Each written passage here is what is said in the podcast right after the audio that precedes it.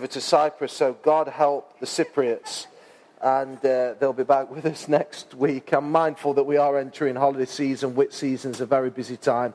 And so if you are due to be going away, may God bless you. And uh, if you're not going away, make sure you're just here and part of the life of the church. Just before I share something, you must understand something which is really important for us all to understand. We look on the natural, but God always looks far beyond where we're looking. What I mean by that is, I thank God for the journey of Arena Church, and we give God thanks and praise for this building. We thank Him for the people. We thank Him where we've come from to where we are today. But we must never settle where we are today. We must never settle where we are today because, you know, see, we, we think of, um, you know, a few hundred people would be just awesome to gather as a church in Mansfield and all Mansfield would sit up and take notice. No, they wouldn't. No, they wouldn't. Mansfield isn't going to sit up and take notice around a few hundred people.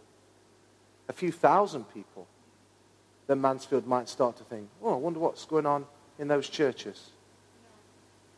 And you see, very often we just settle. We, we, we just allow the British culture to just keep us restricted and limited. And I believe in this time, God is wanting to take us further. He's wanting to stretch our horizons. He's wanting us to see something bigger and greater. And this isn't just a man talking, spouting off. I really believe this in my heart that God's wanting so much more for us. And actually, God isn't the issue. We are the issue. We restrict what God wants to do. And so I want to encourage you in this time to really press into all that God has for you. Over the next three weeks, we're going to be looking at um, a subject called fasting for change. Now, you're going to feel incredibly hungry as I talk about this because it's just bound to happen. The other thing is, some people are going to want to dash out of this building thinking, I don't want any part of this. I like the worship. I quite like the announcements. I didn't even mind the offering, but I'm not into this fasting deal. Well, please just stay with me for the next half an hour. And I really believe that the Lord will help us as we look at this particular subject because you must understand something. God is wanting to take us deeper. In 2014, the leaders had a word that we were, it was going to be a year of strengthening. Arena Church was going to be strengthened. And so we've really sought to apply ourselves in laying in teaching that's just going to lay a strengthening in a variety of different ways. Do you feel strengthened over this year already? Yes. There's about five of you. I'll preach a lot better if you give me a better reaction. Do any of you feel strengthened by this year. There's a sense of strengthening, which is wonderful. And one of the areas that we really believe that God wants to strengthen it is in the area of prayer and fasting. Now, let me just ask you this evening how many people have ever had or ever heard or sat under a series in church around the issue to do with fasting? Just raise your hand. So there's a few of you.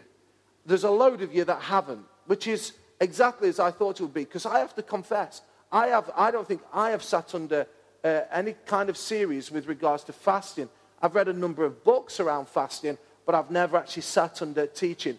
And we really believe, the elders and the staff and the key guys in Arena Church really believe that God is bringing us to a point where we're going to apply ourselves and we need to apply ourselves to the whole issue to do with fasting. I was intrigued by this, so what I actually did, I took it upon myself to just go on to Amazon. Anybody used Amazon on the internet? Yeah, you're going to have to help me tonight because I really will preach a lot better. Otherwise, you're just going to go through. So, has anybody ever used Amazon before? Just give me some. Great. And uh, on Amazon, you can get all kinds of things and you can find all kinds of information. And uh, what I did on Thursday, I came out of the offices excited, shouting to the staff, said, Listen what I found here. Because on Amazon, I just did a search and I put Christian books. And on Christian books, there, uh, on the 15th of May, it's, it fluctuates even today, there were 193,000 Christian books that you could buy on Amazon. That's different titles, not just all different titles. 193,000 Christian book titles. So I thought, I'll do a little bit of check on this. So what we did, I don't know whether we've got the slide there, but um, I began to just think, well, I wonder what some of those books were written about. And so I looked, I just wrote Christian books, faith. And it was there that there was 12,451 titles different books that had been written around faith. I thought that's, that's amazing. Then prayer, 12,000. Terrific. Giving, 1,166. It just starts to go downhill when we start to look at some of these things. Fasting, 129 different books out of 193,000 books. And then I thought, I'll go deeper than this. What about solitude? Now, I know for some of you guys, you're thinking, solitude, what's that? It means you're quiet. It means you approach God with a sense of quietness. And listen to me, it's something that I haven't done actually in the last few months. I said this this morning that I had. I haven't done in the last few months, and I really need to get back to. But it's something that I've done over many, many years in terms of finding. There's a, there's a convent that I go to, and I just find in quietness, just coming to God. It's another spiritual practice that we must apply ourselves to. But then I thought, well, I'll put in there surrender. 84 titles around surrender. Let me just say, guys, to each and every one of you here, you know, this is the problem. You see, we think we can read books about faith and we'll live in faith, but actually it starts at surrender. If you want to live a life of faith, it starts at surrender. And I was absolutely flabbergasted by there was only 84 titles out of 193,000 books that were written specifically around surrender. And yet, what does Jesus say? Jesus said, if you want to follow me, you have to what? Take up your cross and follow me. If you want to gain a life, you have to first of all what? Lose your life. If I can be as bold as to say tonight, this is the problem with the church, certainly in the United Kingdom, because there is a lack of surrenderedness. And why there's a lack of surrenderedness, because I can speak to it, is because there's a selfishness that rises in all of us. It's called Adam. I'm not talking about if you've got a son called Adam or, a, you know, it's the Adamic nature in us. Because we all have a bias to selfishness. Anybody know what I'm talking about tonight? There's a bias towards we want to be convenienced, we want to be pleasured. Everything's for me, everything's for my pleasure, everything's for my good, everything's for me. I want it all on a plate. I said again to Phil last night that it, it was, it was a revelation that came to me, late teens, that actually the whole world didn't revolve around me. It was a real revelation that was. Anybody else come into that revelation? Some of you need to. The world doesn't revolve around you. It really doesn't. Actually, my commitment to follow Christ was not just a hand that goes up and my sins have been forgiven and now I've got my ticket. Like Willy Wonka, I've got my golden ticket, I'm in heaven. No, this life is a life of surrender. This, this life is a life of giving everything to Jesus. Giving everything to Jesus. I really believe if we'll start there, then faith and all these kinds of wonderful things will begin to take place. And part of that journey of surrenderedness is even surrendering our appetites, our earthly appetites, unto the Lord. As I started to do a little bit of digging around this series, and the next couple of weeks, Phil's going to be sharing much more. I'm just going to headline it this evening, and he's going to really get into the crux of what fasting is and just give us some examples. But there's a guy by the name of Arthur Wallis. I asked to ask um, Phil who he was, and he was almost classed as the father of the house church movement. He wrote this back in, book in 1969 and kindly lent me the book. And he says this How can we recover apostolic power while neglecting apostolic practice? How can we expect the power to flow if we do not prepare the channels? You may say, what are we talking about when we're talking about apostolic power? Well, let's go to the book of Acts and we see signs and wonders. We see churches planted. We see leaders arising. We see wonderful miracles. We see revivals in towns and cities and nations. That is what we're talking about an apostolic power. And yet we want the apostolic power, but we neglect apostolic practices. And one of the apostolic practices was that of fasting. There is a call at this particular time, Arena Church. I know there's only a few of us, but there is a call for us to press into the heart of God. The stakes are so high. I'll come on to that in a moment. We sometimes can be so, so selfish. I'll just get it out there. So selfish in how we live our lives. We can be so self absorbed that this church is all about me. So I didn't like the song number one. I wish Julie wouldn't sing that one because I don't really like that one. I'm not really sure about the lighting. We get caught up in the trivial. We get caught up in the nonsense while people are going to a lossless eternity. We allow those things to, to, to, to uh, uh, distinguish the fire that needs to be in our lives. God wants to light a fire in our hearts and in our lives. Are you hearing the passion of my heart, the cry of my heart? That God wants to do something more in us. And actually, what we're called to do is not fit in, we're called to stand out. That's part of the problem in the church. We've just wanted to fit in. Everything's fitting in. Oh, no, quiet, Julie, don't get too excited because people will start talking about us. Don't do anything too crazy, Phil. Don't say that. Just play it normal. Don't do anything. Calm down. Calm down. You know that advert? What was it? That guy who's just died, Auntie now. Calm down, my dear. It's that kind of calm down.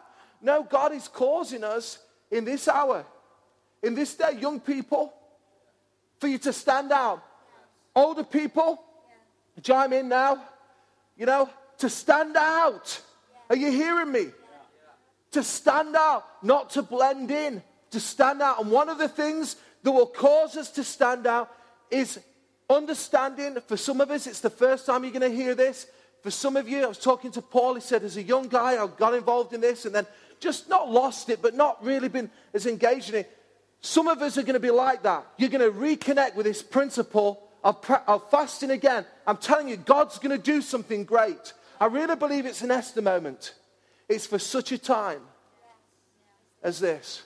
This is not just a good idea that we thought, oh, as elders, we'll just throw something together. I really believe it's born out of God. I believe it's a prophetic statement. I believe that the whole church will gather. This morning, we're a bit light in Ilkeston because of the weather and holidays and whatever. But there was a sense as those people were going on the door, they'd got it. People were catching it. They were entering into what God wanted to do in this particular hour, in this particular time, for us to fast and for us to pray. What I want to do, I want to look at two illustrations.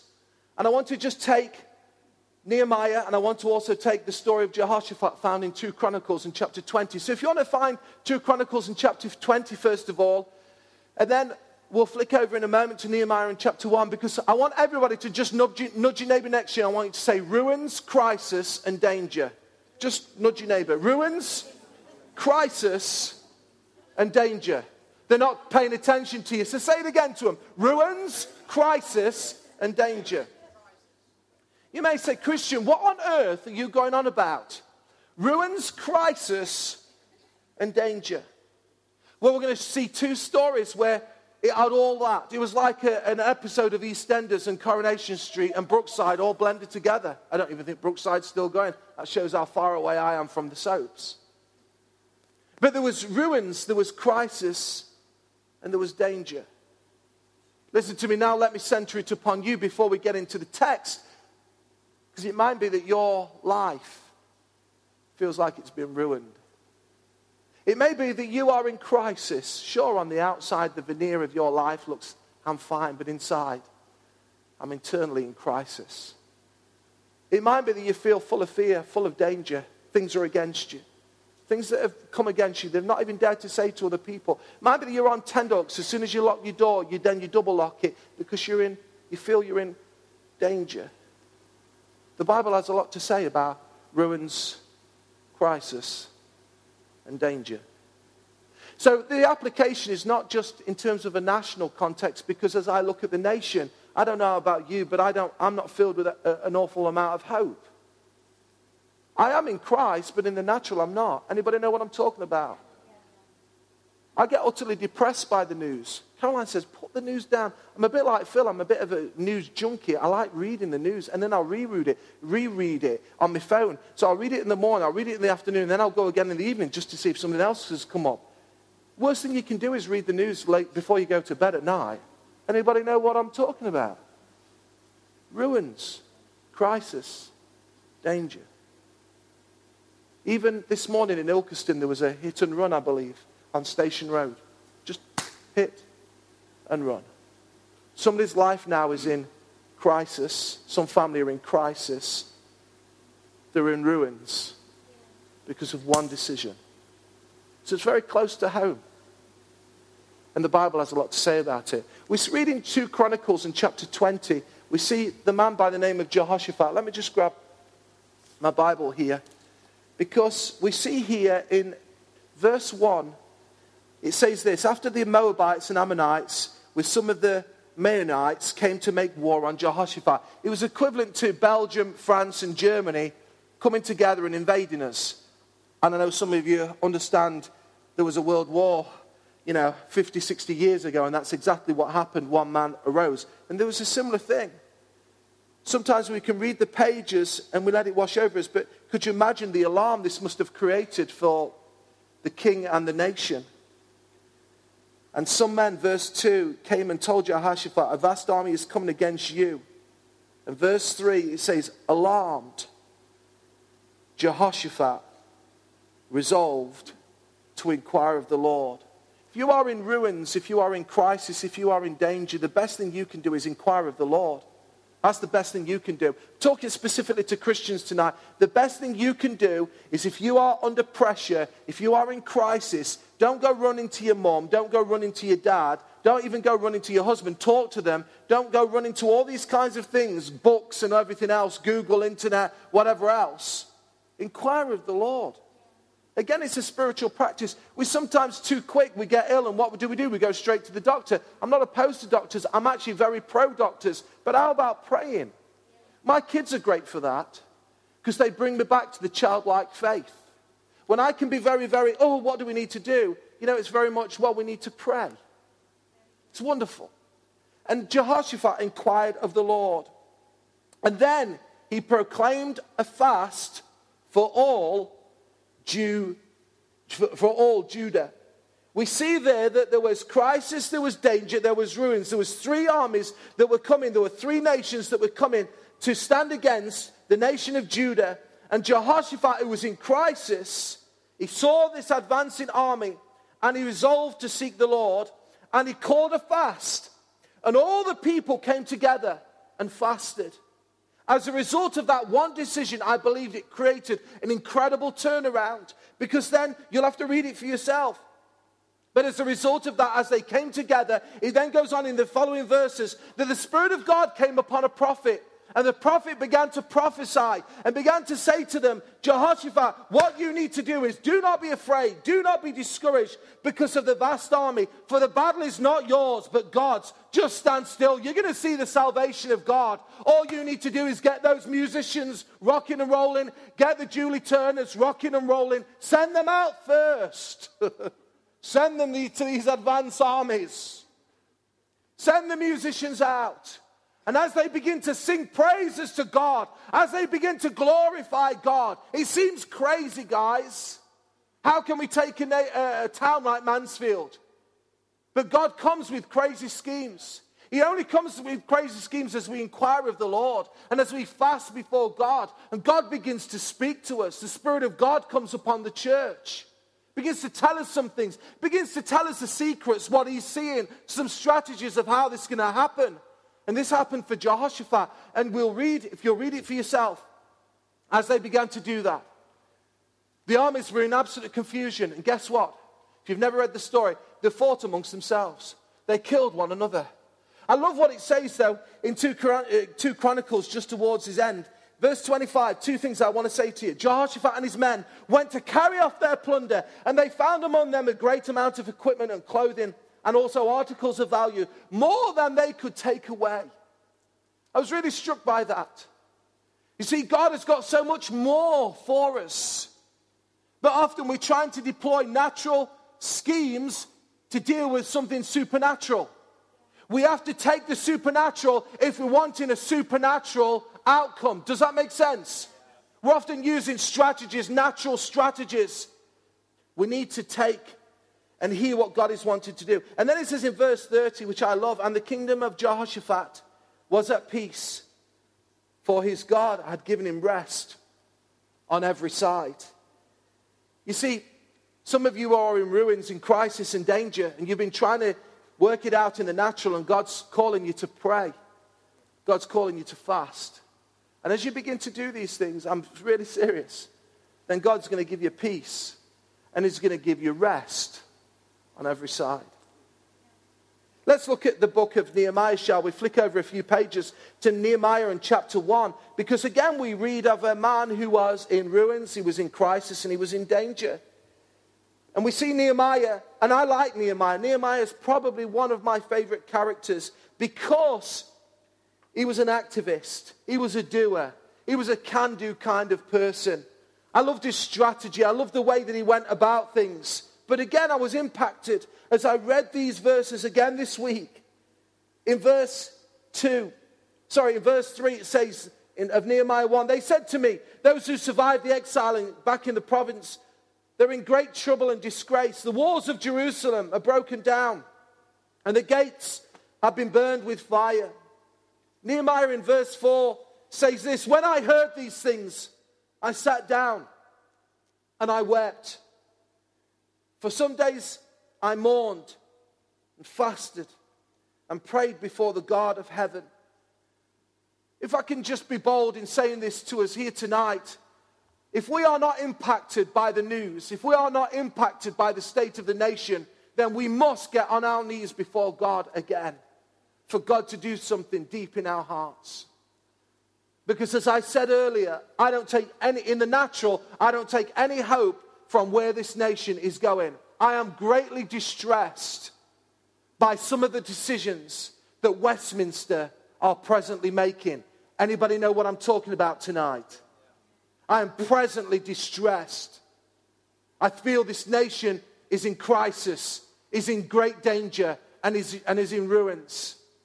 I'm very, very perplexed by the decisions that the financiers of this nation and business leaders are making still around the financial climate around this nation? How can we continue to go deeper and deeper into debt and think that everything's going to be all right? It won't be. We are in crisis, we are in danger, and we are in ruins. I'm not here as a prophet of doom, I'm just saying it as it, as it is.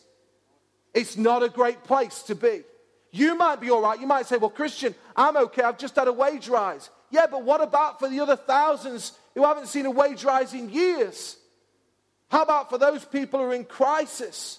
Well, I'm all right because I've got my house paid off. That's wonderful you've got your house paid off, but it goes beyond just paying your house off. It's wider as Christian people. If we are not, as Nehemiah, brought to tears because of the state of the nation, that I'm encouraging us here at Arena Church, unashamedly so, to say God needs to burn a passion in our hearts. Can I get an amen? God needs to burn a passion in our hearts for this nation and the nations of the world. I said the stakes are high. Let me just give you a few statistics. There are uh, 13.5 million people in the United Kingdom living in poverty. There are 4 million children living in poverty.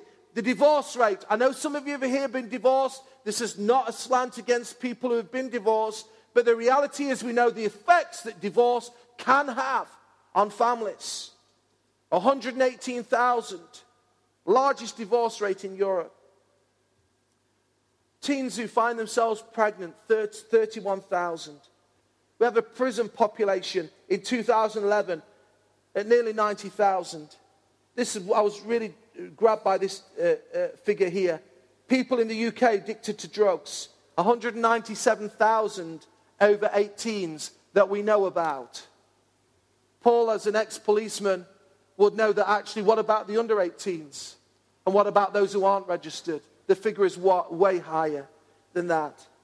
There are 1 million lonely people in the United Kingdom. You might be here today, and of course, you're in a bit of a crowd, but actually, deep down, you're lonely. You never get to talk to anybody. You feel like nobody cares, nobody's interested. These are the, some of the things that are happening People in the UK with depression, one in 10 people, they say. People who self harm that they know about. 25,000 people that self harm. If Joshua was here, he's one of them who's you know, painting the town red in, in Cyprus. He will know this more than me and some of the guys who work with him in, in, in youth. They have more and more people now who self harm. When I was youth pastoring 20 years ago, it was like a new thing. I know you may say, well, go beyond that, but it was pretty new. There was one or two people who I knew were self harming. Now it seems like there's just endless young people who are self harming, harming themselves because of how they see themselves. If we are not moved, church, then shame on us. And Nehemiah was moved to the point that he didn't just weep, he didn't just pray, but he sought the Lord in a fast. There's a crucial verse for us to understand. Matthew 9, verse 15. Jesus talks about, because some uh, disciples challenge him, Pharisees challenge him and say, Why is it that we're fasting and you're feasting? And Jesus says to them, There'll be a time come when I'm not here, and then it will be the time for you to fast. If I can be as bold as this, Jesus has been gone for 2,000 years. There are some nations, there are some churches who've taken this on board, but I still believe the UK church have not applied this principle. He is in heaven, but he is calling the church to fast. He is calling us at this time to fast. I'd love to unpack that verse a little bit more, but we haven't got the time. He's wanting us to fast and press in to the things of God. We see that there are corporate fasts, like in Jehoshaphat. We see them with Esther and Joshua and Ezra, as well as the leaders of the New Testament. There was a sense in which there was a calling upon the people to fast. As I am doing here on behalf of the elders and leaders, I'm calling the church to a fast. Well, I'll just towards the end give a little bit of practical information. What does this mean and what does this look like without stealing Phil's thunder over the next two weeks? But there's also a sense in which it becomes deeply personal. Because we are not just wanting to contend for the nation, and we're not just wanting to contend for the town, and we're not just wanting to contend for this area, but we're wanting to, for, to contend for you personally. Because there are some things that are happening in your life and in your world that, frankly, are alarming. I said this morning that I get wrecked by some of the stories, increasingly so, of some of the situations around the life of the church. People who are in ruin, who are in crisis, who are in danger, people who are sick, people who are hurting, people who are frustrated, people who live with disappointment. And I wonder if you're one of those people. Because this fast is for you. And if you become sick and tired of the way that you're living, if you are sick and tired of the way that your family are being treated, then I want to encourage you to fast over this period. If you are really, really sick and tired, the same issues that are holding you back, then I really believe that it's not just for the corporate, it's also for the personal. You may say, well, Christian, I'm not spiritual enough to do this kind of fast. I mean, this is for Phil and for the guys who are just spiritual and it's just the way they are. No, no, no, no, no, no, no, no, no, no, no, no. Well, you've got to be spiritually mature. No, that's the problem. We've made this a spiritual, mature kind of practice. This is just basic, like praying and reading the Bible. That's part of the problem. We've made it some, somewhere just out there for the deeply spiritual people. No, it's for everybody. I'll show you why. Two very quick personal illustrations. There's a lady found in 1 Samuel chapter 1. Her name's Hannah. She wanted to be pregnant. It doesn't use the word fast, but it talks about her eating nothing. And she was before in the temple. And the, uh, Eli, the prophet, thought she was drunk, rebuked her, and then realized actually she wasn't. She says to him, I desire to be pregnant, and said, This time next year you'll be with child. As a result of hearing the word of the Lord, because she'd been fasting, she'd been withdrawing from, from food, it then goes on to say in 1 Samuel that she went and ate something. Who was Hannah? Please, I'm not demeaning the housewife because my wife, flipping out, she's got the most difficult job. I've got an easy job going out. My wife's got a tough job. But she was a housewife. That's what she was. She was a housewife. She was looking after her husband. She was taking care of the family. I know she didn't have kids, but you understand. That's what she was. She was normal. Daniel, that we always cited this great man of God, and he was. But his job was he was a civil servant, he was serving the king. That's what he was. He was working for the government. He was a government official. That's what he was. Don't get all too hung up. He was a government official, but the difference about him was he applied himself to the things of God. And he undertook a 21 day fast. He undertook a fast. He pressed into the heart of God, both personally and for his people and for the nation. He was committed to seeking God. Don't think that this thing that we're talking about, this change, you know, for a fast and believing God is just for the spiritual people. It's not. It's for every single one of us. And what we're going to encourage you, I wonder if the guys would jump to their feet and just help me because we will just want to hand out a bit of information to you. And I'm going to just continue to talk for a few minutes and then we're going to pray and we're going to conclude our time together because the time has now gone. But we've got a brochure that we've put together, a booklet that we've put together. I would like every one of you to take it, if you will. And as you take it, just keep looking at me. Don't look at the booklet, just keep looking at me. Because one of the things that we feel strongly is that we want intensity with normality. So, what I'm talking about here is that I undertake this 21 day fast and I'm driving past McDonald's and whose car is in the car park? It's that Phil Pye, that flipping cheeky monkey. And what makes matters worse is he's got a Big Mac meal on the table, sharing at the side of him, and they've got a McFlurry as well. Well, those wicked people. Here's me fasting, and here's them doing their thing. Listen, we're not there as policemen, we're not there as big brother. What's good for Zelia may not be good for Julie. What's good for Julie is not good for Zelia. What we're encouraging is for us to all press in to fasting. We want intensity, but we want it to done with normality. Are you hearing me? So if Sandra, where's Sandra? If Sandra wants to have a Big Mac Glennis, she's allowed to have one. All right? She's allowed to have one. There are many fasts that we can undertake. There's, a, there's an introduction page. I'd encourage you to read the page one and two written by Pastor Jans, uh, Jentezen Franklin, who's just terrific uh, writer, preacher, pastor. And then, just in the middle pages, I've already completed mine. It talks about a time to get it right, a commitment. I don't want you to do it now. This is yours. I'm not going to look at these things. But what I'd ask you to do is just really consider entering in as a corporate fast. I've already written down my reason for fasting. One of them are the 10 areas. Collectively, the elders put together 10 areas that we knew we needed to fast and pray into. But there are also, for me, there are also some personal things that I'm believing God for. I then put the kind of fast that I'm going to do.